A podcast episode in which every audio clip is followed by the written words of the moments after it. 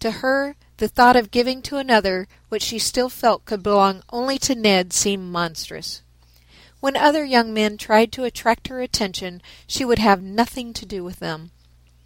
I am his wife, and shall remain his wife whether he comes back or not, she whispered to herself, and for all of her willingness to support herself, could not have understood the growing modern idea of a woman's owning herself and giving and taking for her own ends in life. Alice worked in the dry goods store from eight in the morning until six at night, and on three evenings a week went back to the store to stay from seven until nine.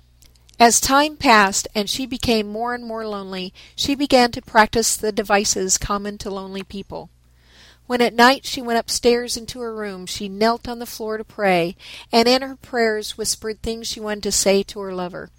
She became attached to inanimate objects, and because it was her own, could not bear to have anyone touch the furniture of her room.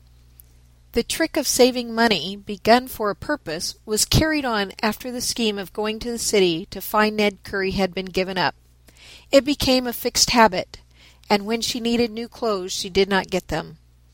Sometimes on rainy afternoons in the store she got out her bank book and, letting it lie open before her, spent hours dreaming impossible dreams of saving money enough so that the interest would support both herself and her future husband.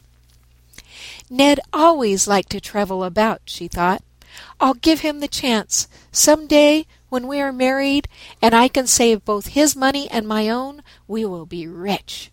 Then we can travel together all over the world. In the dry goods store, weeks ran into months, and months into years as Alice waited and dreamed of her lover's return.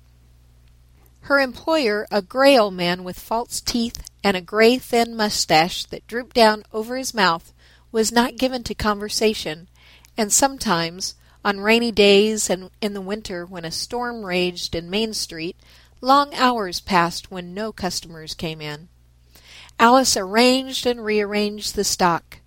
She stood near the front window where she could look down the deserted street, and thought of the evenings when she had walked with Ned Currie, and of what he had said. We will have to stick to each other now. The words echoed and re-echoed through the mind of the maturing woman. Tears came into her eyes. Sometimes, when her employer had gone out and she was alone in the store, she put her head on the counter and wept.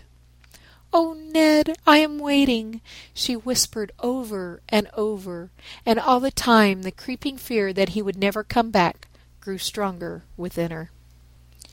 In the spring, when the rains have passed, and before the long hot days of summer have come, the country about Winesburg is delightful. The town lies in the midst of open fields, but beyond the fields are pleasant patches of woodlands. In the wooded places are many little cloistered nooks, quiet places where lovers go to sit on Sunday afternoons.